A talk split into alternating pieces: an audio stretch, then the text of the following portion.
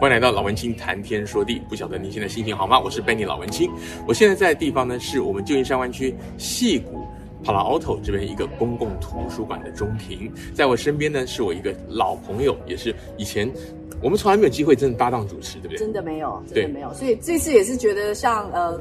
Benny 给我这个好的机会啊！我觉得，因为这最近社区发生太多太多的事情，尤其在 COVID 的这一两年，所以我们想要因为这样子的机会，是不是聊一些什么呢？对，那跟大家介绍一下我身边的这位 Sandra。那 Sandra 她本身是资深的护理师，从台湾到美国。应该有二三十年的经历了吧？是是是，差不多。对。然后他也是一个教育工作者，包括在这边当过中文学校校长，还有中文学校联合会的会长等等。所以对于教育、对于医学这些东西都有相当多的经验。那我们今天要聊的话题呢，其实是也是疫情间跟医学有关的，从一个新闻事件是对。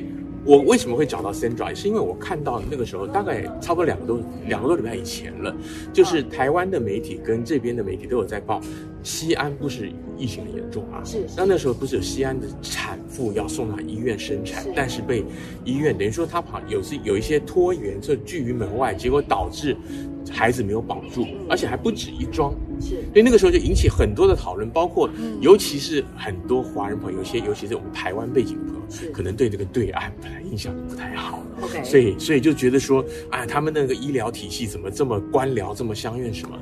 可是我记得 Sandra 其实，如果如果这边有朋友是旧金山湾区的，有看老文青 Benny 我本人在优视频道做过的报道的话，其实，在一年多以前疫情刚开始严重的时候，我有访问过 Sandra，那个时候就是医疗体系一片混乱，是是是，对，所以我今天想请 Sandra 谈一下，就是说。像现在这样的疫情当中，我们在医院里面通通常你们医护人员面对的情况怎么样？就是医护人员受到疫情的影响到底有多大？我们只知道说啊，现在没事，尽况尽量不要去医院。那有些东西像我们美国会视讯看诊，对你医院少去。是。那但是然后医医护人员大家都哦第一线抗疫人员，我们大家都很尊敬，你们给他加油。我们这边也有人办慈善的，什么送便当过去。是是是。对。那你们到底具体面临的挑战是什么？好。我先要真的正式的讲一下，因为我觉得呃要跟大家讲，就是说呃不是因为 COVID，但是我离开了我这个医院的工作，这是我想先说的。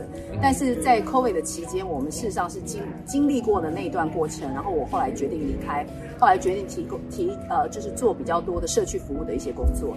可是，在讲这件事之前，我其实先不要讲 COVID，我在每一年差不多就是在这个月份的时候，十一、十二、十十一、十二一月到二月冬天的时候，对。其实事实上，医院的访客我们就是有限制的，也就是说，在冬天的这段期间呢，我们其实就是会要求一些身体比较不好的，或者一些小孩子不要进到医院。在家过年吗？不是，也不是，就是说，就是知道这些人是容易带菌来的，嗯、也容易、哦是。是冬天是有什么？是有流感，是不是？有流感，那个时候流感我们就是这样在操作，尤其是像我呃做的地方又是比较是这种妇产科，嗯，我们很担心就是妈妈跟生新生儿的小朋友很容易受到这些外面带进来的病毒的影响，嗯、所以这跟 COVID 其实并没有很相关的关系。那 COVID 之后更是，你知道平常都会限制这种访客，COVID 之后当然就是更是限制访客这件事情是必然的。嗯对，所以说，我想我看到那个西安的产妇那不幸的新闻的时候，我第一个想到的，其实就是说，是不是他们的医疗体系，他们内部是不是出现了一些什么状况？例如说，他们的他们容容许的容量因为 COVID 的关系，所以大减。那还有说，因为防疫的措施，所以有一些安排上，他们等于说被迫要删减，或者说 delay 到。因为我反而会想到这，因为我就记得当初在疫情的时候，包括这边一些护理师的工会，其实也在跟医院抗抗议，说医院安排的东西并没有考虑到实际的安全，那有些东西其实是我们一般人很难想象的。对，所以嗯，护理人员哈，我们本来就是站在第一线，所以所有的事情我们都是正面迎面冲击哦。那很多时候也是一个 policy，我觉得因为医院。呃，我真的很难去谈西安那边的医院，但是以美国的医院来讲的话，我们常常就是会有一些很多的 policy 是针对着对院方，或者是说就是说在比较会保护我们自己的，就是说医院的这个状态去做一些调整哈。那呃。嗯，怎么讲呢？所以也就是说，就像 COVID 这些东西，我也相信说，像当时他们一定也是有一些明文规定，你一定要有什么样的 test，然后你一定要什么样的步骤，我才能让你进医院。可是现在这件事情真的蛮遗憾的哈，就是会造成变成失去了一个生命嘛哈。那但是我觉得这些东西，有些医院的一些，嗯，你说它制度也好，就是说它的这些。硬体上的一些规定也好，他们就是必须要 follow。那我自己要呃要分享的是，我自己以前在当护理人员，当就是组长的时候，我曾经也也干过一件事，后来我也蛮遗憾。好、嗯，就是说我们会觉得说，就像也是同样访客的事情，也就是说那天晚上那个妈妈刚生完产，那爸爸是从很远的地方来，他带一个小小孩。那医院当时的规定也就是说，你不能够有小的小孩在医院，除了刚新生儿之外，所以爸爸必须要把这个孩子带回家，或是带离开别的地方。对。那你想，其实一般来讲，我们 local 的人是很 OK 的，我们就把孩子带走。对。可是呢爸爸他们刚好不是，他们是从很很远的地方来，他没有地方住。嗯。可是，在我的当下，我就是一本正经跟他说，我觉得就这个医院的规定，所以你就是要 follow 这个规定。那好像心理上我们就是很心里蛮残忍的一个工作人员，就是我不管你怎么样，你就是要走。可是到最后就会发现说，到天亮的时候他回来，他告诉我，他就是在车上跟他的另外一个孩子就是睡了一夜。我那时候心里就觉得挺难受的，因为就觉得说，哎，我们怎么对这些 policy 的东西这么不近人情？嗯。对，但是我相信呢，其实很多像医疗单位，我觉得这些 policy 应该有它一定的道理。嗯，对，它不会平白定一个东西，怕麻烦。而且我觉得在美国，美国更是，我不晓得有些朋友如果不是在美国的朋友，都是在台湾，不能想象美国很多东西啊，其实第一个不像。我们华人想象中，美国很很多很逻辑、很道理。我之前跟我太太在讲一些东西，我觉得美国有些政策简单粗暴。例如说，这几天不是拜登总统不是宣布开始登记嘛？每一家可以寄四个那个快筛剂嘛？对对对啊。然后我去登记的时候就发现说，后来媒体报道也证实啊，你一个地址，他就他就只能申请一次寄四个给你。OK。那但是我们事实上有很多人是分租房子的，确实是。对啊，分租房子就是你最早登记的那个就拿到。那我太太就说：“哎，试试看，借他家公司，他公司的地址。那不，他是 business 不行。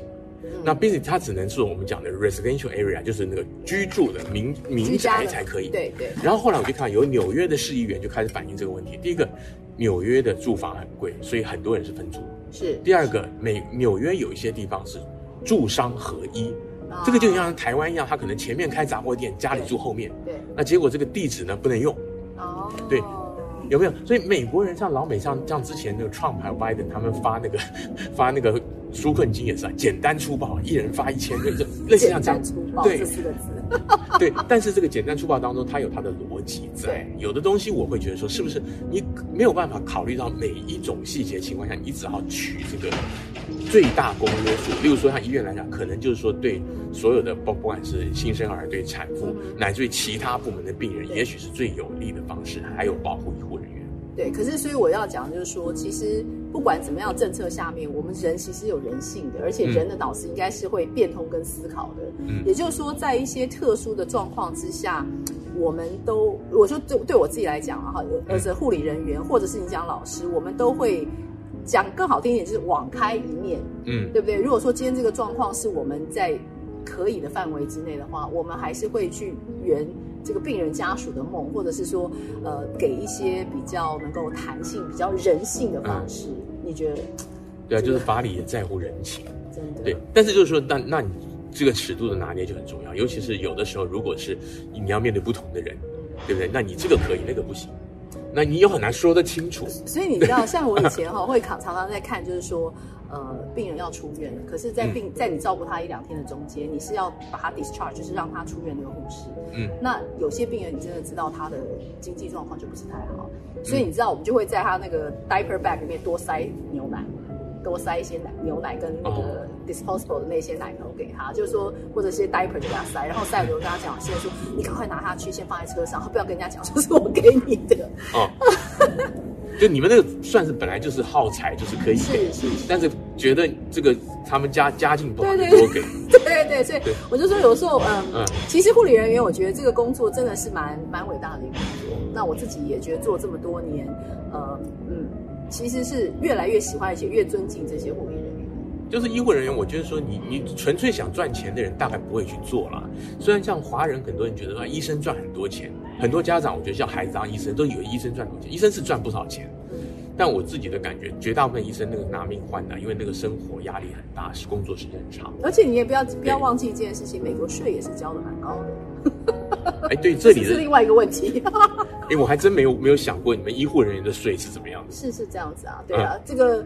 一一样的啊，就是说像像我自己本身，我一直后来有小孩以后，我就没有上那么多的班，嗯、因为你会发现说，你你用这个时间去换上班的时间，然后到最后你其实真的拿出看起来薪水很高，可是你扣掉税以后，其实真的拿回家也就是养家活口而已。嗯，讲的有点客气嘛。对，尤其我觉得在困难的时候，像疫情的时候，你也不能退缩。就像我刚刚讲到那个那个时候，去年那个时候，我们美国校的 in place 刚开始没有多久的那个时候，对啊，医护人员也很紧张，那时候也没口罩。是，对啊，我印象非常非常深。我记得来访问，就是你们医院就是有那个值大夜班急诊，我记得就一个男的护理师，他就在讲说他他们一个口罩是怎么样戴了，不知道十小时还是几个小时，都是湿了又干。然后，然后事实上，他们进来也没有太多的其他的防护，大家都怕，但是他还是要必须干这个工作，对，也不能罢工，对，他们他们只能示威，抗议，对，只能抗议。但是，嗯、呃，罢工这件事情是都不是我们愿意做的，但是就是说，有的时候，呃。也是蛮困难的状态，就是说你要想象护理人员也是人，然后他也回家以后要去面对他的家人。就像我当时我记得，就是我在上班的时候，我回家是在 garage 里面就把所有身上的衣服都脱掉，然后鞋子也脱掉，才进到我们的家门。然后那时候我还跟我孩子说：“你都不要出门哦，都不要看到我，等我全部洗完澡，身体干净了以后，嗯，再再来跟我讲话。”所以那个真的是蛮辛苦的一段过程。现在。看起来这个 Omicron 这一波，希望能够把它过去哈。嗯，很多人不是说与病毒共存，现在这个医学专家讲的还真的不知道。那个英国首相不是已.已经说了吧？他们已经全面开放与病毒共存。这个与病毒共存并不是一个消极的做法。其实我们所有的疾病到最后，嗯、我觉得不，我们再修正一下，不是完全是疾病，是你觉得我身上有病。到最后，你都是要跟他共存的。例如说，你的慢性病会有糖尿病，会有高血压，这些东西，你是不是在后半生你都要想办法跟他共存？对啊，不要被他打败。对啊，所以该吃还是吃好一点。对啊，不过不过那个我说英国首相那个又是另外一个新闻，他们全英国以后不用戴口罩了。对啊，那也是有一点夸张啊。而且对于他老人家是得过重症的嘛，我记得。到现在我觉得不行，因为其实现在来讲的话，我觉得疫苗只是其中的一个选项。嗯，口罩其实上还是帮蛮帮助我们的。对，那大家如果说能够常常在外面晒晒太阳啊，能够增加一些自己的抵抗力的话，我觉得那还是更好的。对，那其实刚刚一开始我本来聊到西安那个新闻的初衷，也是想说，嗯、其实像你们尤其照顾产妇跟新生儿的，其实有很多就是我们成人想象不到的。就是我们一般看医生，成人可能比较单纯，像你们也抗症可能有更多。对，对，我就记得那个时候也是疫情期间，我已经忘了差不多了。你也跟我提到说，你们那个时候有一些有一些医院上的安排，还有你们会顾虑到的东西有很多很多。嗯，对，所以我觉得呃，西安这件事情是真的有点遗憾了哈。如果我我我是在想象当下是我的话，你其实是应该还是要去评估一下他的状态是什么。如果你在乎。这个病人的话，而不是完全把他挡在门外面。好，可是你也没有办法想见的是说，他在里面的人是不是也处理不完了？那这个病人其实还没有进到医院的 property，我们到底是应该是算谁的责任归属？我不知道是不是有这样的想法哈。那可是你知道，其实我在在这个护理工作了这么多年，我其实甚至接到过一些就是 ambulance 带来的，然后是 homeless 的病人。没有保险，什么都没有，就是进到医院，然后他必须生产，生产完之后我们照顾他。嗯，哦，那你知道我曾经真的自己本身照顾一个 homeless 的妈妈，她就跟我说，呃，在这医院的这三天两天哈，是他大概这十几年来吃过最好的这几天。因为他是街头有名嘛。所以你看，在美国来讲的话，我们是多么的在太平盛世的时候，我们是多么的重视人权。嗯，可是。在有一些比较紧急的时候，其实有些 policy 还是会保护了大部分的人。对，而且还有一件事情，我记得我跟你聊到这个新闻的时候，我们附带好像也聊到过。那除了这个新闻以外，其实也有一些类似的情况，情况就是说，有有一些人，当然他可能不幸过世，是，但是不见得就跟他送医的直接原因，或者说一些治疗的直接原因有关。就像例如说，很多啊就打疫苗，打疫苗，他突然就死了。嗯、可是是不是疫苗造成的不知道。嗯、那例如说有有些像产妇早产，那当然他能够顺顺利送到医院去接受适当的安排，当然也许就可以避免掉，但是也不尽然，对不对？对，就像嗯，以流产早产这件事情来讲的话，有的时候我就说。它本来就会是一个自然的淘汰的方式，但是后来我仔细去看那个西安的妇人，她孩子好像是八个月，那就是另当别论。应该是已经稳定。对，应该那个就是另外一个故事。可是如果她只是早期的话，有的时候就是很难保。嗯、但是当然是进到医院里面的时候，呃，一些 procedure 是让孩子跟母亲平安的几率是高的。嗯、可是像这种 COVID 的期间。那个取舍就很难。你记不记得在新闻里面，后来很多人就是在讲说，像印度或者说像当时的一些比较情况比较糟糕的国家，嗯，那他们就会变成医生每天去上班的时候就在选说，今天是这个床是哪一个我们要放弃。嗯，其实其实你知道，对于护理医医护人员来讲，这件事情要发生的时候，哎，我们也是很有感的。我们不是说没有感觉的去做这些决定或事情，对不对？那但是在你的资源有限的状态之中，嗯，你能怎么办呢？你你就是很忍痛的去做一些决定。对，那其实其实以我自己来讲，这最近这一年多以来，我自己周遭我也碰到一些人，包括感染新冠，那有些其他的疾病，那也有有走的，也也有人就是还在的。对，那。其实我我就想到以前我看那个台湾不是有个很有名的医生作家侯文勇嘛，他就讲说这个有时候医护的事情就是你看完全一模一样东西，你同样的方式，那这个人死了，那个人活了，你没有办法解释。这个比较不像我们做那工程师，你写怎么样 program，你 most likely 大概反应都是差不多一样的。是的，对对，所以呃，生命这件事情。就像有的时候我说，有些人就是我我没有别的意思啊，就是有些人说觉得我一定要运动，我一定要吃这样，我一定要不抽烟不喝酒。当然，抽烟喝酒这件事情，我们已经科学证明说它是比较有 high risk 的，对一些癌症或者一些一些不好的状况。可是就是说，这世界上好像没有什么事情是绝对稳定的。我曾经也会听到一些朋友说，他健检都非常的正常，但是出门就车祸走了。那个真的是运气不好。你你你就觉得说，好像人生很多事情，所以我说我最近在跟跟你跟你在聊，就是说，其实，呃，这一两年过去了哈，我都觉得很多事情我们要能放下的、能原谅的、能够说道歉的，这些人都还在的，我们应该要去做这些事。对，那这个又是另外一个那个心灵跟那个心灵心灵鸡汤层面的事情。对对对，对。但是我觉得，即使是光讲医学，你刚刚讲体检啊，嗯，我们也会听说有些人他体检都很好，然后突然。哪里不舒服，一看是癌症，很快就走了。对，他体检没有检出来啊。对啊，所以所以这个你说生命这个东西是是蛮奇妙的。生命是很奇妙的。对，所以我也会觉得说，这个真的不像修电脑、修汽车。你觉得说你到医院，那医生看就一定会把你看好，那你没有看好，就是一定是这个医生不负责任。当然，我相信医生一定也有人不负责任，我各行各业都有人不负责任，但是并不是说你。好像就是哦，老子今天来挂号，我今天买了药，我做了检查，花那么多钱，你怎么可以没有给我治好？你怎么可以没有发现？哎，你有没有觉得这段时间在 COVID 的时间，有很多人心理上就变得比较偏差？怎么说？就是说，我觉得 COVID 期间，不管是这个，也许会是另外一个话题。哈，就是说 COVID 期间，我觉得很多时候大家因为对这个世界的失望哦，嗯、然后就会变很多事情就很 negative，很很很负向。什么事情想的时候都觉得他好像就是真的，看起来我们就看到了，像去年死那么多人的时候，你真的觉得好像世界末日。那怎么样才能够把整个社区的人再往上提？这这其实是我这一两年想在一直在想的事情。对，其实这个呢，我想，我想你在做的事情就已经有一个答案了。我自己的感受是这样，就是说，当你把你的焦点灌注在别人身上，你去关心别人的时候，你就比较不会想到自己。对不对？就是像为为什么我讲 Sandra？因为我就印象很深嘛。那个时候，美国我们加州是第一个州长宣布全部人居家防疫，是，是所有活动都在，教育也没有办法。所以我记得那个时候你是中文学校联合会长，然后你就开始找找说怎么样，我们怎么样用网络资源，怎么样用视讯会议平台，然后然后建构一套课程，然后教所有的中文学校老师去开课，教老师用网络上课。就是当你有一个目标，你现在在关心我们的学生的时候，关心教育的时候，我想你那个时候大概已经没有时间、没有精神，加上你又在医那时候还在医院工作，是，是白天又要关心病人或者是值大夜班，你根本没有心思想说这个世界怎么了。哎，你讲的对，对，因为我觉得，我觉得你知道，我我想也是因为那时候我是护理人员，所以我感受到了冲击，那个快速感比一般的。老师或者是学生或者是家长来的快，嗯、因为你已经看到哎。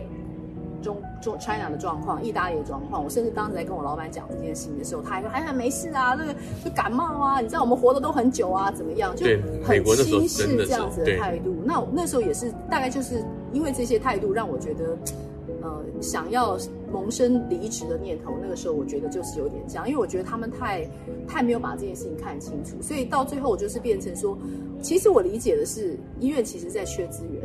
那你们为什么不就承认，然后伸手我们来去跟社区要？所以那时候我真的也很感谢很多的人，一盒两盒的口罩给我，然后让我分分发去给我那时候在那边的同事。但是你们主管不是还禁止？对，所以所以这这段 这段整个过程，将来我都觉得我们可以写书，再好好的来谈这个。其实我相信疫情过后一定有很多相关主题的，你说影视作品会出现，只是现在要拍片还是风险很大，他们没办法拍。是的，是的，这中间已经我觉得这个疫情期间有太多太多的故事了。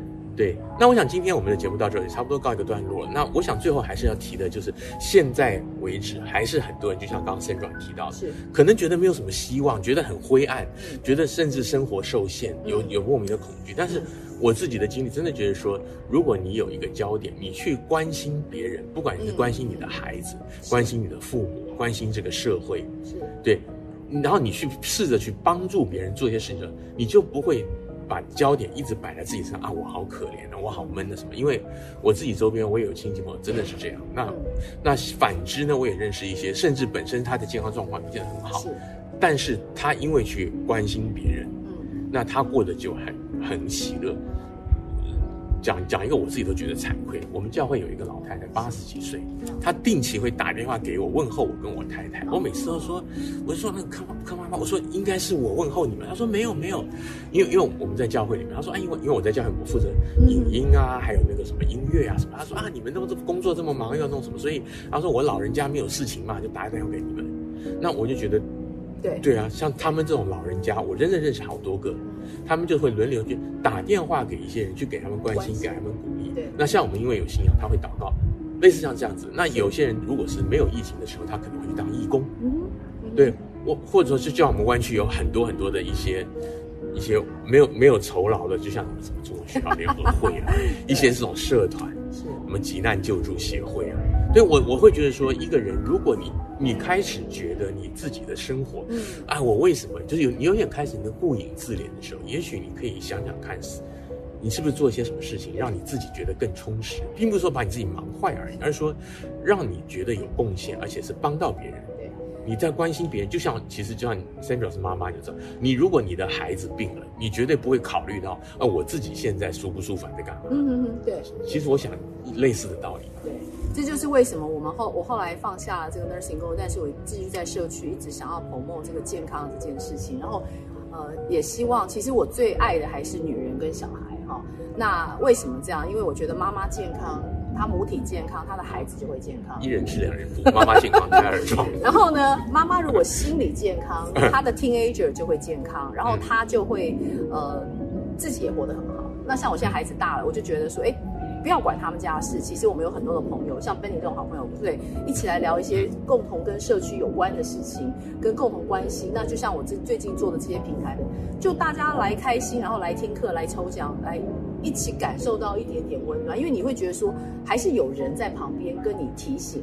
那刚刚你讲的是老太太会关心你这些壮年人，像我就常常关心年轻人，说你出门有没有戴口罩啊？最近的状况不太好啊，你要不要戴个 N 九五啊，或者是 KN 九？所以他们年轻人们口耳相传有一个老太太。在关心他们，所以他们觉得说这个姐姐应该还不错的，他们都叫姐姐 的，对。所以我觉得挺好的。那我们真的就是继续秉持着关心社区的态度，然后看我们能够做什么，就大家一起来。对啊，你看我们这种传统这一代的做，最后一定要讲个正面而光明的期许，然后来结束今天的话题。对，就是我们想要试着轻松愉快一点，对，对对，都没有办法。我其实大家看到 Benny 现在现在的样子，跟他平常做其他节目的样子又不太一样了。其实我平常好像是怎么样？平常平常比较严肃，因为平常做新闻评论了，对还有新闻采访了。对，其实我们都是人啦，我们就是蛮人性的，可以讲一些人话，对吧？嗯。